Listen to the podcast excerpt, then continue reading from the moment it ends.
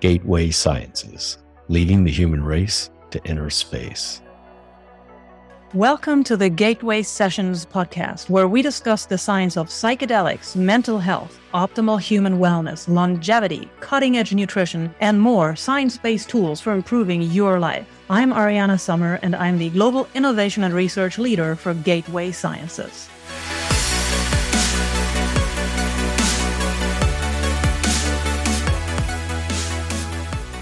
Welcome to another episode of Gateway Sessions. Get ready for an episode filled with wisdom, compassion, and inspiration as we talk with the remarkable Dr. Mark Goulston, who has been admiringly described as a people hacker. With his extensive experience as a psychiatrist, executive coach, and consultant to major organizations, Dr. Goulston has made a name for himself as a thought leader in the fields of leadership, empathy, and healing. He is the creator of the innovative process known as surgical empathy, which uses targeted and focused empathy to help people break through emotional and psychological blocks that impede their well being and functioning in life. He has been a clinical assistant professor of medicine at UCLA's Neuropsychiatric Institute for over 20 years and has worked with numerous high profile companies and organizations such as IBM, ESPN, and the FBI. Dr. Goulston is also a best selling author, speaker, and passionate social activist, and his mission is to inspire people to make a positive change in the world. His books include Just Listen, Discover the Secret to Getting Through to Absolutely Anyone, which ranked number one in six Amazon categories and has been translated into 14 languages. Dr. Goulston has appeared on Oprah, The Today Show, CNN, and he is the co founder of Heartfelt Leadership, an organization whose mission is to identify, celebrate, pay tribute to, develop, empower, embolden, and impassion heartfelt leaders to heal the world and then change it for the better. As a former clinical interventional psychiatrist and professor of psychiatry, Dr. Goulston has also worked extensively on suicide prevention and has learned to hack into the minds of suicidal as well as potentially violent individuals to prevent acts of harm to themselves or others. In short, Dr. Goulston's experience and expertise make him an incredible resource for anyone looking to improve their communication skills, overcome self defeating behavior, or cope with trauma and mental health challenges. Please join us as we learn from his insights on how to heal the world, one conversation at a time. None of the content in this podcast constitutes medical advice or should be construed as a recommendation to use psychedelics. There are psychological, physical, and sometimes legal risks with such usage. Please consult your doctor before considering anything we discuss in this episode.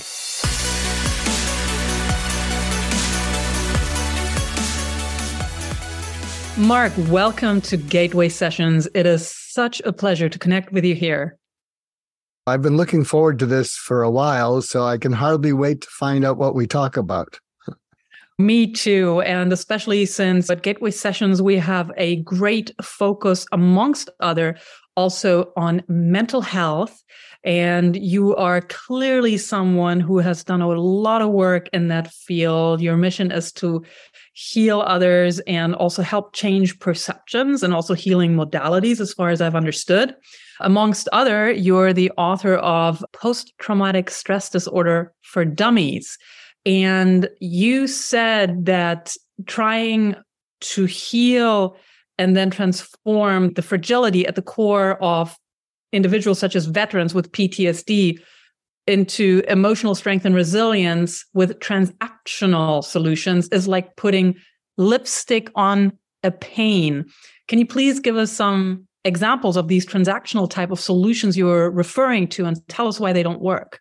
Well, a lot of times, here's my view of PTSD. I tried to rename it, but I just gave up on that because what most people live with is they don't live PTSD. What they live is something I call RTA. RTA stands for re traumatization avoidance. Re traumatization avoidance.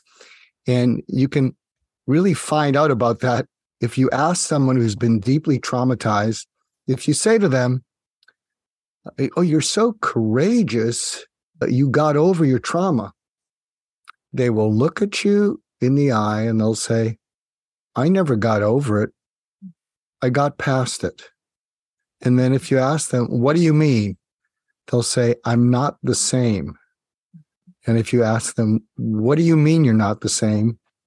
They'll say, I'm tentative. I don't totally relax. I feel exhaustion, but I don't feel peace. I can feel fun, but I don't know what joy is. And if you say to them, Do you think you could go through it again? Many of the people I've seen, they look at you like a deer in the headlights and say, There's no way I could go through it again. I don't know why it didn't take me down the first time. So, a lot of the symptoms, as I see it, of PTSD or PTS are ways to avoid being re traumatized because at your core, you don't believe that you could make it through it. During the pandemic, I co authored a couple books with a wonderful woman named Diana Hendel. She was the CEO of a hospital where an employee of the month came in and killed his two supervisors and then himself. And she led the whole hospital through that. And she's incredible.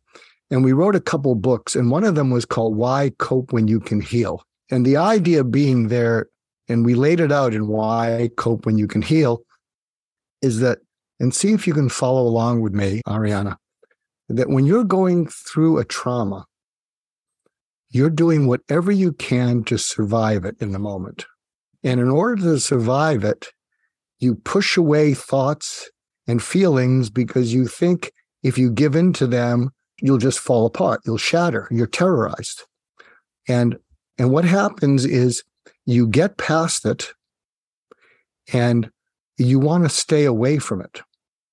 There's something that we talk about called the horror, terror, fragile trifecta. And what that means is when you're in the middle of a trauma, you're horrified, and the feeling that it broke something in you or damaged something in you, and the feeling that the next damage could break you completely, you feel a sense of terror.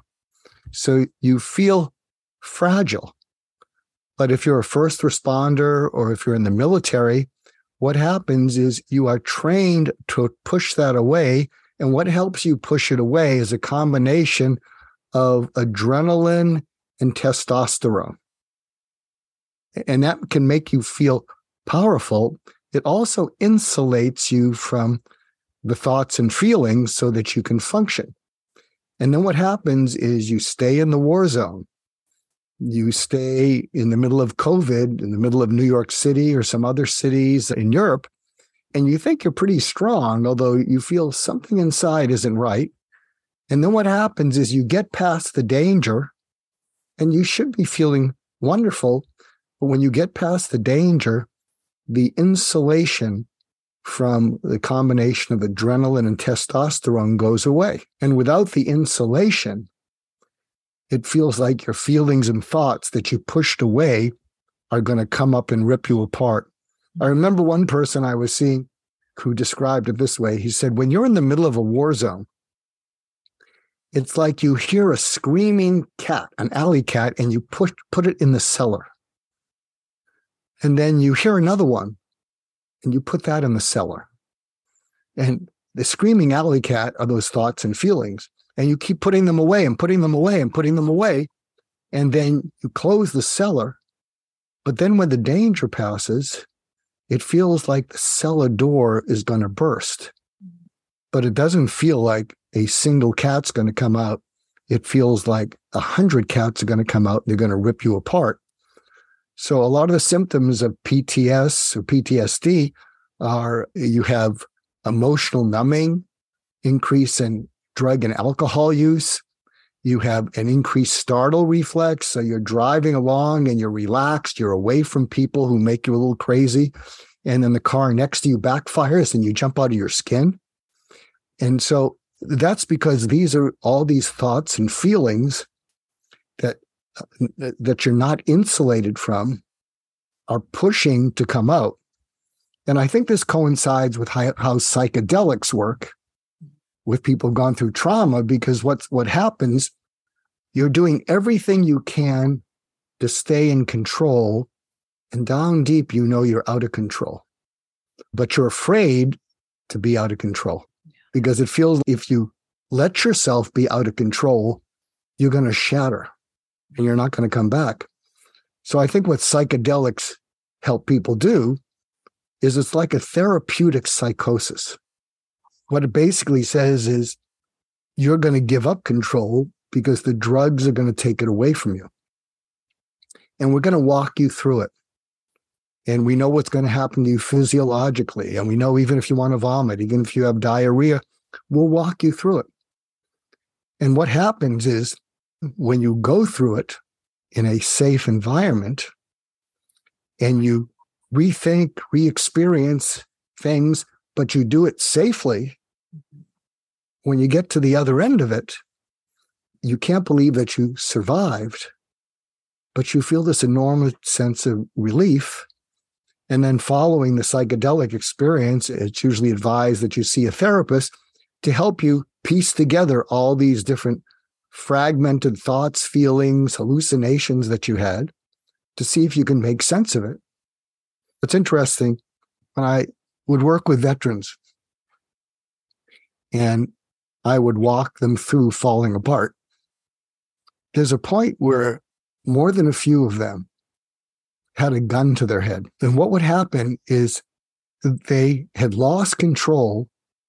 And these are people who tend to like to be in control. Military like to be in control. A lot of people who use psychedelics for therapeutic means tend to be a little bit control freaks. And control being a control freak can make you successful monetarily in a narrow part of life, but it's not your friend when it comes to the rest of life.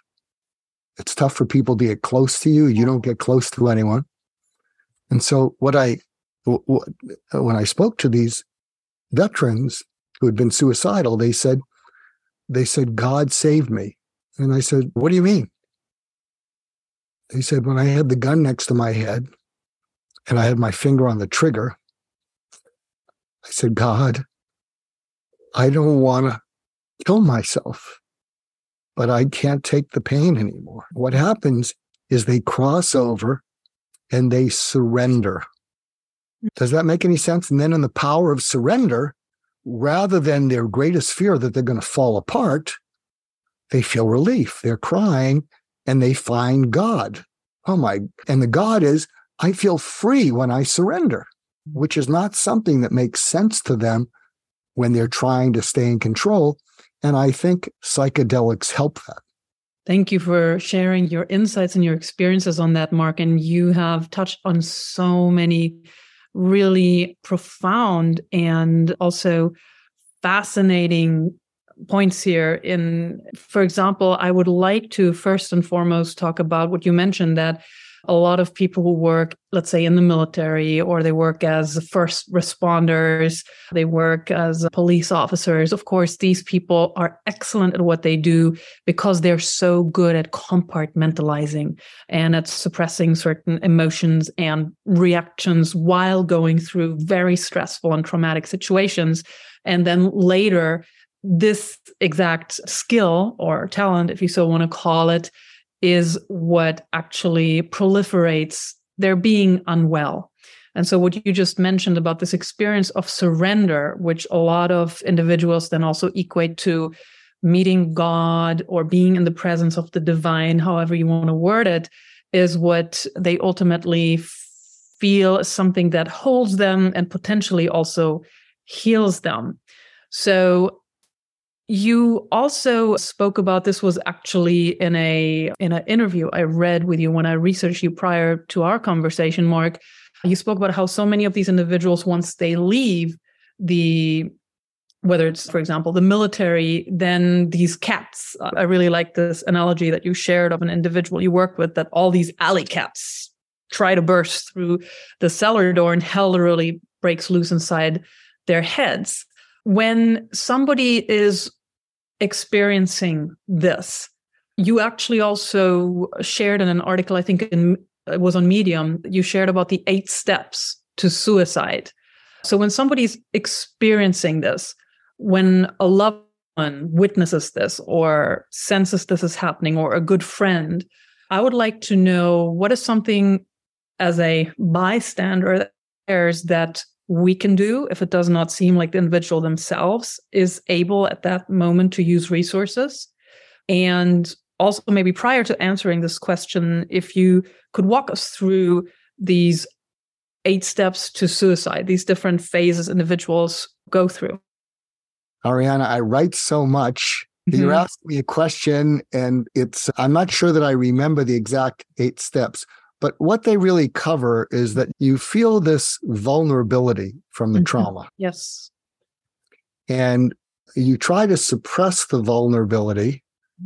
And again, adrenaline and testosterone really help you to do that if you're in the military or first responder or police or firefighter. And, and what happens as the danger passes, the thoughts and feelings you tried to push away want to break through because you don't have the insulation anymore. Part of what psychedelics do is they remove all the insulation yes. and they just allow everything that is suppressed to burst through and just be free. It's like draining an abscess. It's killing you inside, but but you're in your waking conscious life, you're afraid to touch the abscess because it's like all those screaming cats. And then what happens is you go through a state where you feel fragile, you feel brittle, you feel that you could shatter, and you feel that you could not just shatter, but you could fragment. So imagine a windshield that is shattered, but it hasn't yet broken. And so there's this feeling that I'm going to fragment. And so one of the reasons people become suicidal is if they really feel viscerally that if they fragment, they're never coming back together again, being suicidal, killing themselves is an act of control. But if they're convinced, if they're convinced that they're going to shatter and fragment and never come back, and there's something so terrorizing about that, terrifying, you can understand why people would say, I don't want to be around. I, I need to kill it.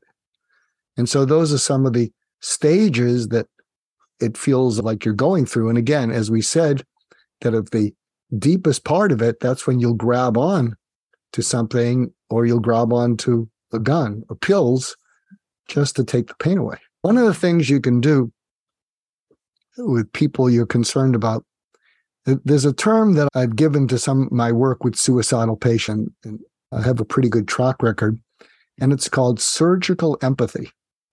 If you think that when you're really desperate, that you're out in the ocean and you're drowning, and a life a guard comes over you're going to pull him or her down. One of the things that they teach lifeguards is how to keep a drowning, panicked person from pulling you both down. That's one, that's a big part of their training. And I believe that you form psychological adhesions, which is different than an attachment. An adhesion is like after surgery when organs come back together and they stick.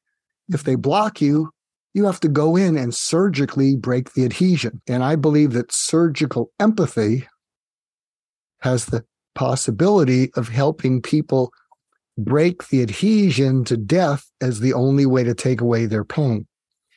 If you've read some of my writings, something that I've spoken about a great deal, and I did an article after Anthony Bourdain and Kate Spade died by suicide and it got a lot of views, several hundred thousand, because the title of it was Why People Kill Themselves. It's Not Depression. Mm-hmm. Pretty sexy title. And I said, There's a lot of people that are depressed who don't kill themselves. A lot of people who lose a job, they lose a marriage, they don't kill themselves. It contributes to it. But in my work with people who have been suicidal, one of the things I believe they all have in common is despair and if you break the word despair into D E S dash P A I R, despair, it means feeling unpaired with reasons to live, hopeless, unpaired with a future, helpless, unpaired with the ability to get out, powerless, useless, worthless, meaningless, purposeless, and in the end, pointless to go on. So I believe you pair or you form an adhesion to death to take the pain away. But if you can pair with people in the dark night of the soul, where they feel felt, they may let go of death and grab onto that. So there's an anecdote that I share. You may have heard it from some of my interviews. One of my early mentors was a fellow named Dr. Ed Shneidman. He was one of the pioneers in the study of suicide. And we were both at UCLA, and he was a mentor, and he would refer me suicidal people who needed to be discharged from the hospital. And the residents didn't want to see them because they were still suicidal, but they weren't acutely suicidal. And so he would call me, put them on the phone, and then and then they'd be discharged and I'd see them. And and one of my most fortunate occurrences is that when I finished my training, I was supposed to get a fellowship, but the fellowship f- fell through. So I decided I'll go out there and see if anybody shows up, see if people refer me people. And I had this mentor. And because I didn't work in an institution, I followed protocols, but I didn't have to really f- stick to them as I would in an institution. And when I would sit with suicidal patients, I would look into their eyes and they'd be screaming out at me in their eyes. They wouldn't be saying anything, but they'd be screaming out saying, You're checking boxes and I'm running out of time. So I had a choice to check the boxes. And if I worked in an institution, I would have had to check the boxes because I would have had to fill out all these forms. So check the boxes or throw them away and see where their eyes took me. And I remember one patient, I'll call her Nancy. That's not her name. And in those days, once a month, I would work in a state psychiatric hospital, and sometimes I'd be up for 24 hours. And when you're up for 24 hours, your physiology, your thinking gets a little bit weird. And there she was on Monday. And I was seeing her two or three times a week. She had made several suicide attempts and been hospital multiple times before I started seeing her. Dr. Shneidman had referred her to me. And Ariana, she never made eye contact. You're me, and I'm Nancy. She'd be like this. I was seeing her for several months, and that was the longest she'd gone without a hospitalization or a suicide attempt. And then there was this one episode where I hadn't slept for 24 hours, and there she was like this. And as I was seated with her, all the color in the room turned to black and white. So I'm looking out at her and it's black and white. And I'm feeling cold, and I thought I was having a stroke or a seizure.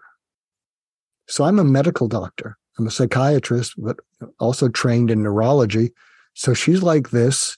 And I did a neurologic exam on myself to see if I was having a stroke or seizure. And I'm going like this and this to see if I'm having double vision. I'm tapping my elbows. And it wasn't rude because she was like this. But maybe I am looking out at the world and feeling the way she feels, feeling that the world is black and white and cold. So I leaned into it and it got colder and colder.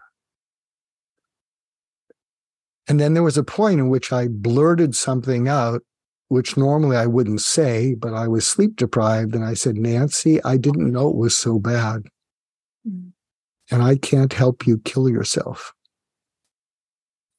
But if you do, I will still think well of you. And maybe I'll understand why you had to do it to get out of the pain. And I thought to myself, you just gave her permission to kill herself. and I remember saying to myself, don't write that down anywhere. And that was the first time she looked at me. And she went, and then she locked onto my eyes like I'm locking onto yours. And I said, What are you thinking? And I thought she was going to say, Thank you for understanding. I'm overdue to kill myself. And she looked at me and she said, If you can really understand why I might have to kill myself to get out of the pain, maybe I won't need to. Mm. And then she smiled. Mm.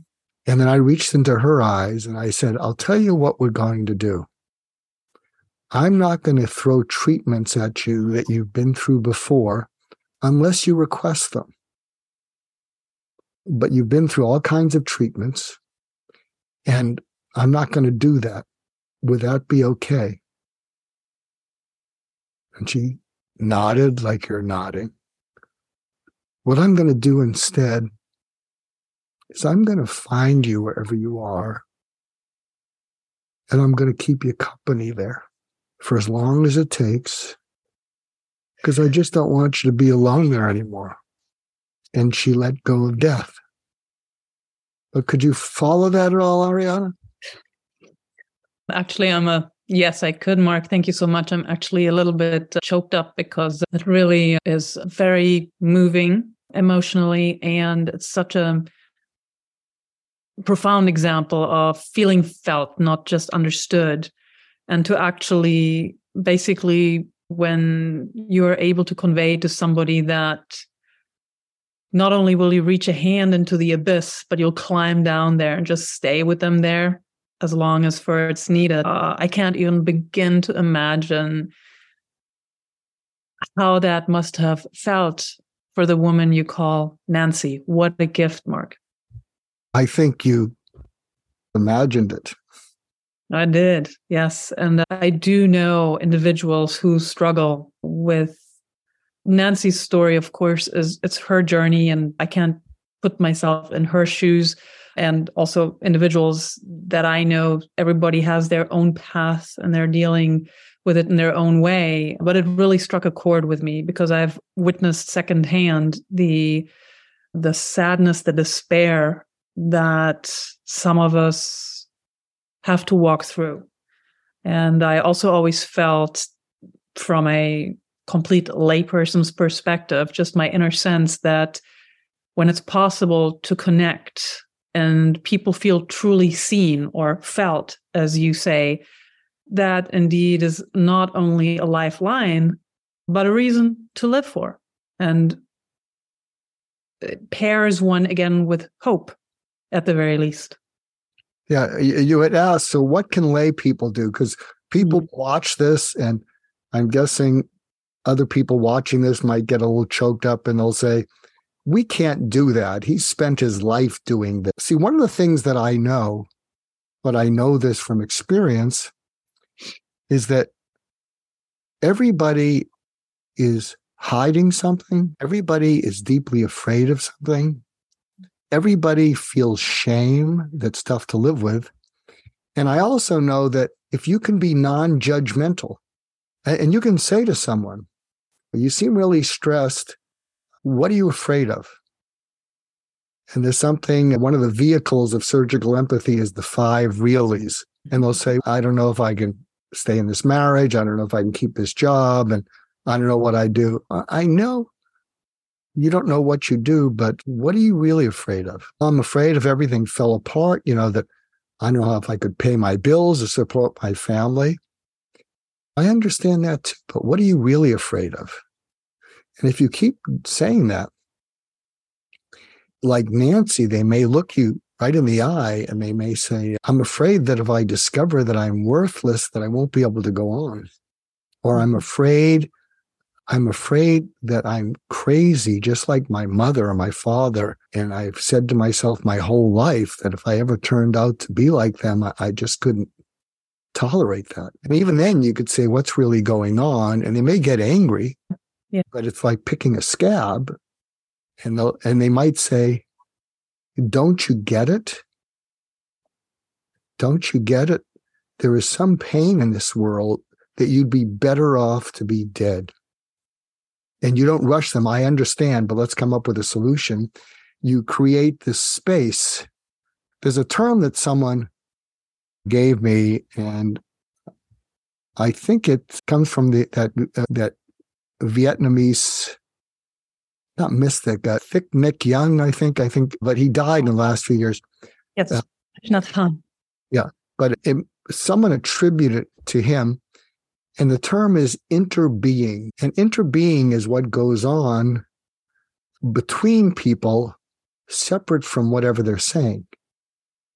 So when you got choked up because I was touching a nerve in you. I was touching something that you've seen in other people. Our interbeing went way up. And when interbeing goes way up, so too does oxytocin. Mm. And a lot of people don't know this. People know that high cortisol is related to high stress. And the higher your cortisol, the more likely it's going to trigger your amygdala yes. to hijack your ability to think.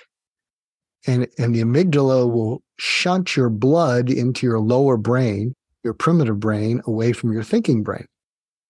And what a lot of people don't know is that oxytocin counteracts high cortisol. Hmm. And when cortisol goes down, the amygdala settles down, blood flow goes up to your upper brain, and your ability to think comes back. I want to share a, an anecdote. Please. A, a very good friend of mine is the co CEO of a company called Ink Global. And Ink Global published 80% of the in flight magazines, at least in most of the American companies. And because of the pandemic, their business went away. No one wanted to touch magazines. And what he would do with his 150 people who were in, I believe, Singapore, Miami, and London, is he would bring in people to do little presentations to see if he could keep their spirits up because he said he knew they would get through this. And Simon Leslie, you love him like a brother. He's this, we can do this, we'll get through it. But one of the things that I've noticed is when you try to motivate people, it is a little bit like putting lipstick on a pain. And so, yes, they get excited, but then as soon as you take the pump away, so Simon, he makes the mistake of trusting me. and I said, Simon, I want to try something with your people. And he just trusts me. I guess people can trust me. And so picture this there's over 100 people on a Zoom. So there's multiple screens. And I'd already done a presentation earlier, so they knew who I was. But I, I wanted to address the collective trauma they were feeling. So picture this they're all in the Zoom. And I said, I want to try an experiment. I want you to think of the lowest and worst moment you have felt in the last couple weeks. And when you can remember that moment, raise your hand. So they look at me like, like I'm crazy. But one by one, they raise their hand. And you can picture this, Ariana, because you can tell that as more and more hands went up, you could feel it, the whole Zoom call flexed into vulnerability. And then I said, I'd like you to select a word and write it in the chat area, a single word from this list, or come up with your own that matches how you felt during that low point. And the words were anxious, depressed, angry, overwhelmed, alone, lonely, numb, ashamed, and a few others. So again, they paused and then it started to dribble in the chat area with their names and the word. And then it starts to flood. Hmm. And as it's flooding, you look in the Zoom call and people are crying. What happened is I totally immersed them in oxytocin. Can you, can you picture that? I mean, like this. And then afterwards, I, I said, How many of you felt better because of the exercise? And about 80% indicated they did. How many felt worse? Zero. How many felt no change? about 20%. And then after the exercise, Simon, a couple of people came up and said, that was not just the best culture building exercise that we've had. It was the best exercise I've ever been a part of in my career. And then I'll just put icing on the cake. So if you're watching this or listening to this, go to markgoulston.com and click on testimonials. And there's about 30 testimonials, that video testimonials, because Simon, and you'll see it, you'll scroll down, and he looks absolutely drunk. He's not drunk. And he sends me this video testimonial. And in his British accent, he says, Thank you. I don't know. I don't know what speechless. You're an amazing man, and just thank you. And it so touched me. And he and I are friends. I said, Could I put that up on my site? I've never had a video testimonial. And because we're friends, he said, I do look drunk. I wasn't. But what happens now is anybody, if you're so moved, Ariana, you could send me a selfie and said, I had Mark on as a guest. And uh, with a little bit of a Germanic background, we don't get choked up that easily. And he did it to me, whatever you say. But but that's the power yes. of oxytocin.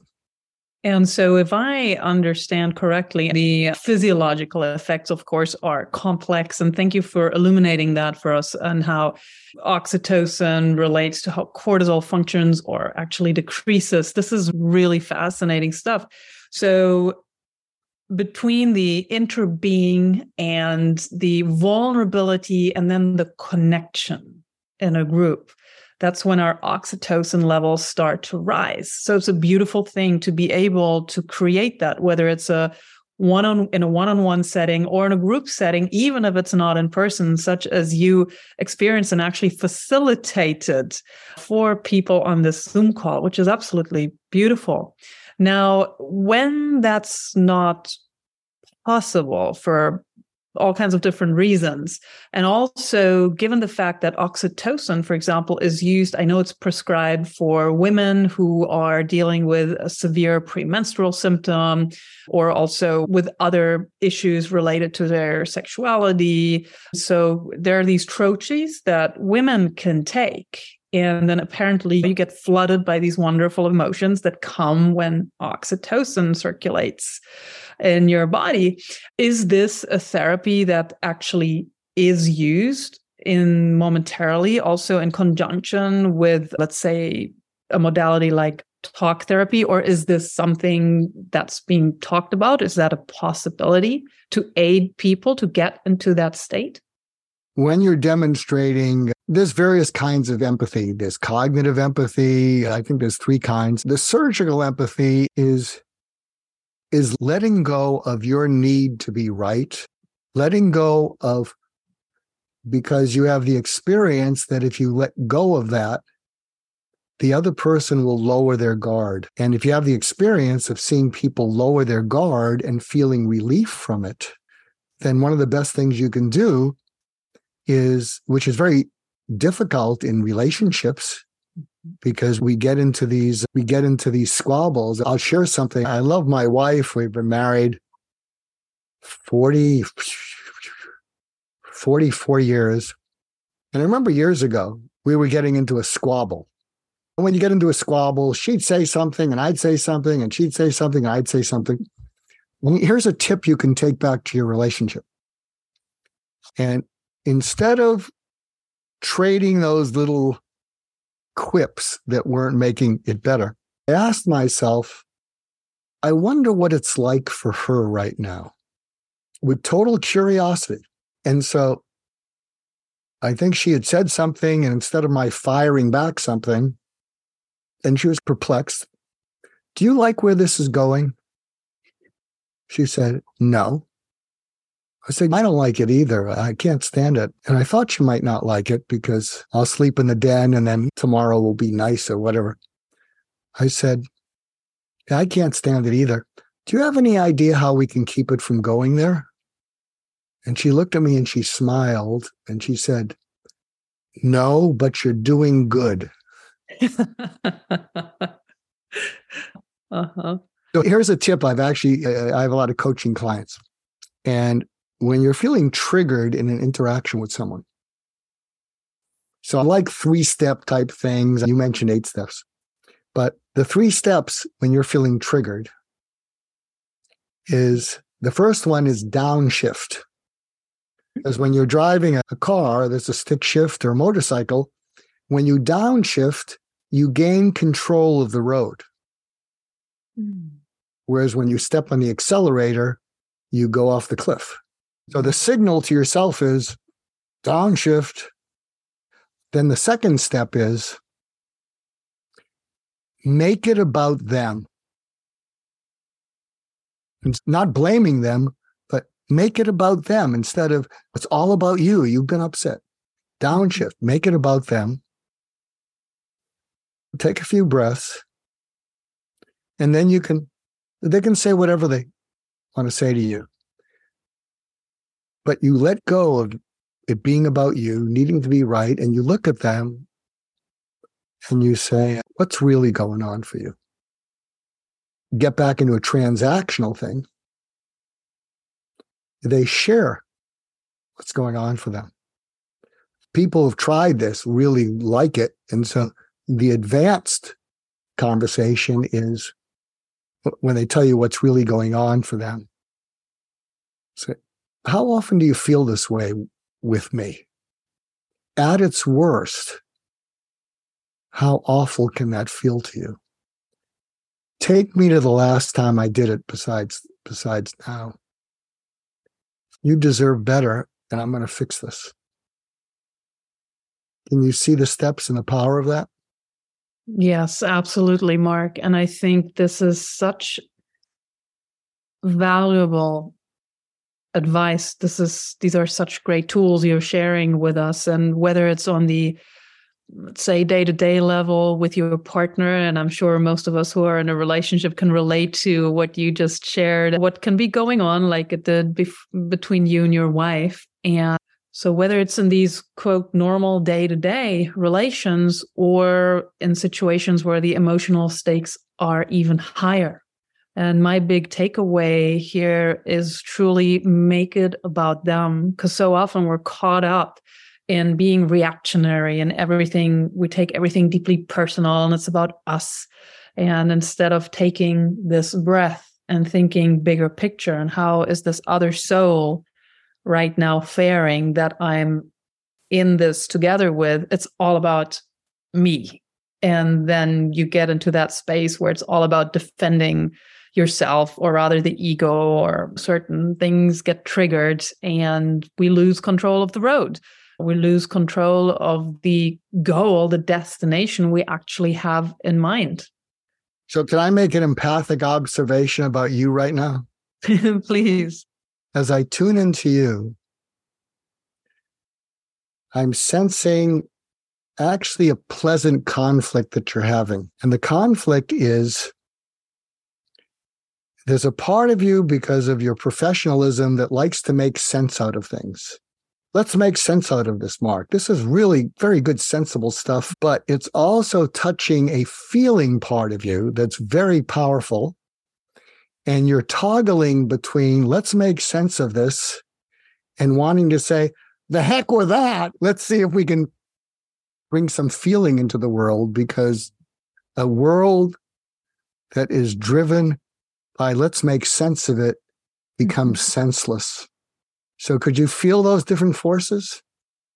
Always, pretty much most of the time when I am feeling or sensing into myself. There's the right brain, left brain, if you call it, or the part of me that likes to analyze and make sense of everything and categorize.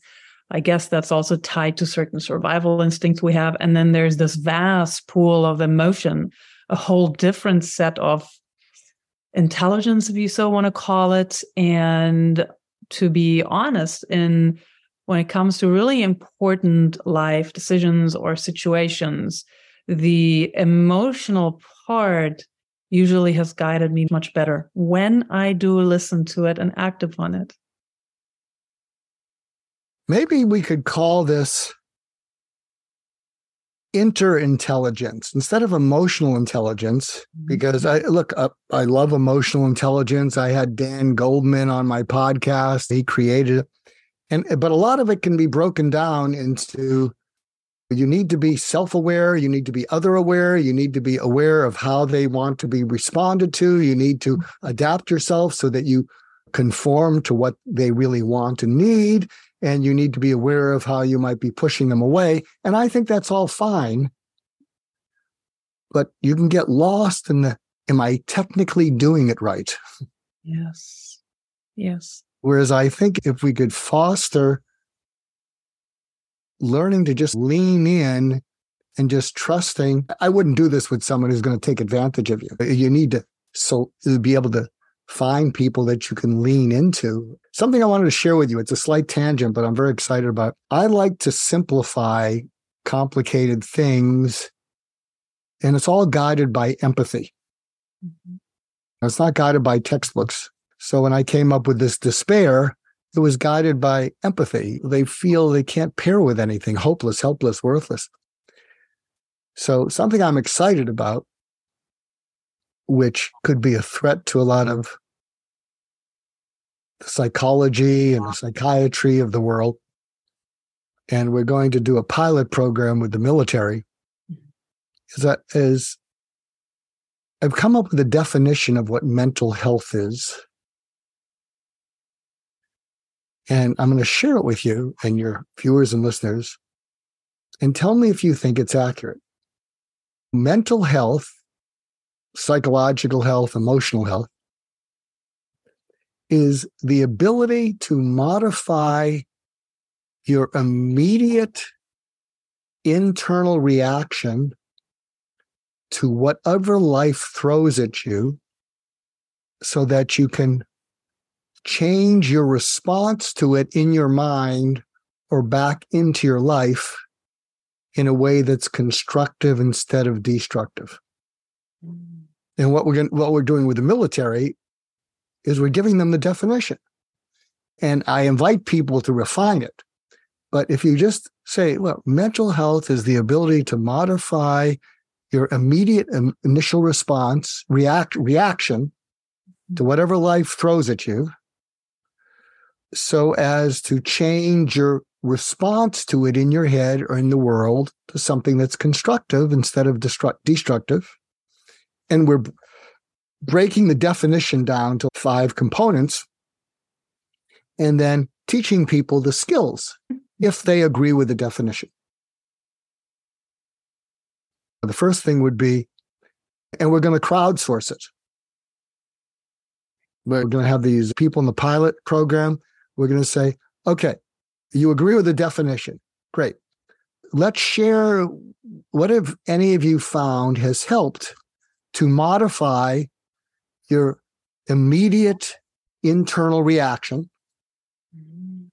And so maybe people can share stories when someone cuts you off in traffic or when your spouse and by the way if you're listening in and you get into arguments something that men can't stand i'm just telling you this i don't know if it's american there's two words that i can't stand and i tell my wife please do not use them and those two words are never and always you never you always. and then I'll get passive aggressive and I'll say, wait a minute, this is really important. You really believe what you just said. That means 100% of the time I don't do it. I'm going to get this straight because I've been deluding myself that I occasionally get it right. yes. I can relate to your feelings and the turning passive aggressive then. Yes. But so what we're going to invite people to do look, I'm happy to share this with the world. Something I will share with you. I won't go into details. I have a health condition, which is going to limit my lifespan. It's not going to happen soon.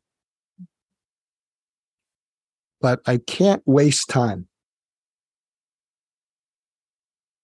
If I know anything that can help the world,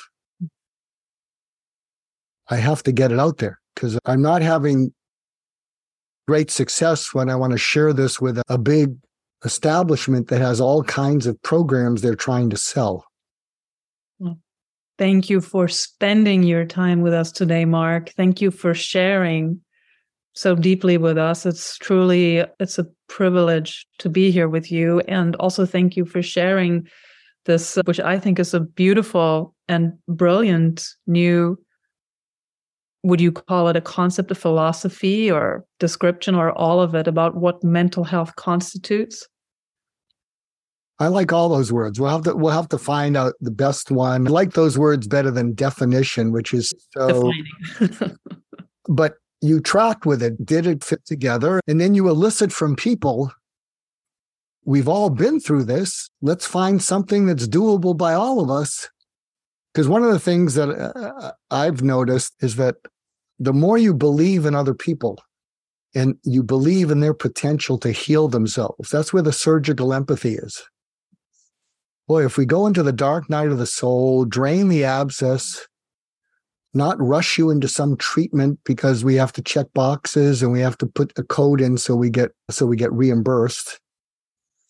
If we could go in there and just trust that you give people a tincture of love, it's amazing what that can do. Yes, 100%. I personally am of the deep belief that love is the most powerful medicine of all. We just a few moments ago spoke about oxytocin and what that can do. They call it the love or the cuddle mm-hmm. hormone, I believe. And there's all this new science actually emerging also with regards to epigenetics and with how our state of mind, what we truly not just think, but more so believe. And I think you can even liken it to what in the traditional Chinese medicine they call Shen, which is the heart mind energy that you can nurture, that you can nourish, that you can also train. That's what popped up in my brain when you explained about the crowdsourcing and how to get people to answer how certain things work for them so in this way, we actually train our Shen and to train this heart energy, which is an intelligence, and to spread love, give a love injection or tincture that is very powerful. And obviously not necessarily linking up with, with what main mainstream medicine or treatment so far have told us. But there's very interesting also studies. I don't know if you're familiar with HeartMath. Yes. So I think there's really exciting things coming forth. And it's wonderful to hear from you that this is something you are so deeply pursuing and also sharing, disseminating. I want to share a final anecdote, might I? Yes. So I'm retired now. I'm trying to teach and share what I know at places that'll have me on as a guest like you have. But when I was practicing and I would see some depressed patients and I would push What's really going on? And I know what's really going on. Some of them would say, I don't think I deserve to be happy. Why? Because down deep, I'm just self absorbed. Hmm. I just care about myself. I just focused on myself entirely. And these were not narcissists, so they felt a deep sense of shame. I don't care about the world, so maybe I don't deserve to be happy. So what I used to do is I would give them a box of snacks, little treats, healthy treats. And I said, look, we're in Los Angeles. You can't go anywhere in Los Angeles and walk without passing a homeless person. So, what I'd like you to do is always carry a bunch of these treats in your pocket. And once a day, if you see a homeless person, you don't want to scare them reach into your pocket, have it in your hand. You don't want to reach into your pocket when you're with them. They'll think you're going to have a gun or something. And you approach them with your hand open, extended. And you approach them slowly so you don't scare them. And you say, Hi, my name's Mark. What's your name? They have names. Homeless people have names that may surprise you. And maybe they'll answer. And then you look them in the eye and you may be afraid to give them money because of drugs or alcohol, but reach out and say, here's a little something. I hope it helps. And just hang in there and don't give up. And I said, I want you to do that once a day between now and our next session. So, as you can imagine and not be surprised when they came in the next week, I said, How'd it work out? And they would grumble. They'd say, It helped.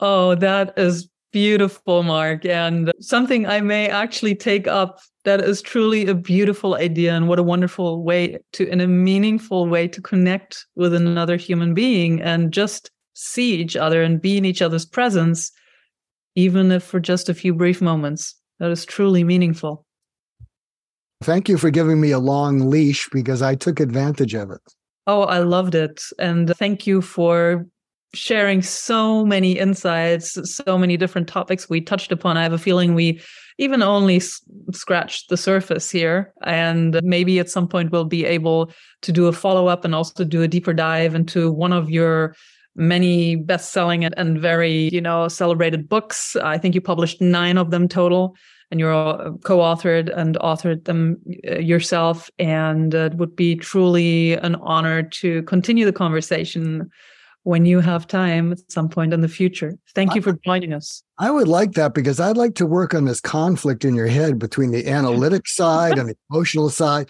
I find it fascinating and endearing. You're most kind. I'm all yours if you really want to pick what's in here, then um, I will volunteer. It would be interesting to learn a little bit more about that myself in the 46 years of my life that I haven't been able to learn yet. And I'm, I'm still also struggling with at times. Yeah. It would be my pleasure. Thank you, Mark. And again, thank you for spending the most valuable thing we have, which is time and also true empathy and compassion. So thank you for sharing this with us today here on Gateway Sessions. Be well. Thank you. I will be because of all that oxytocin.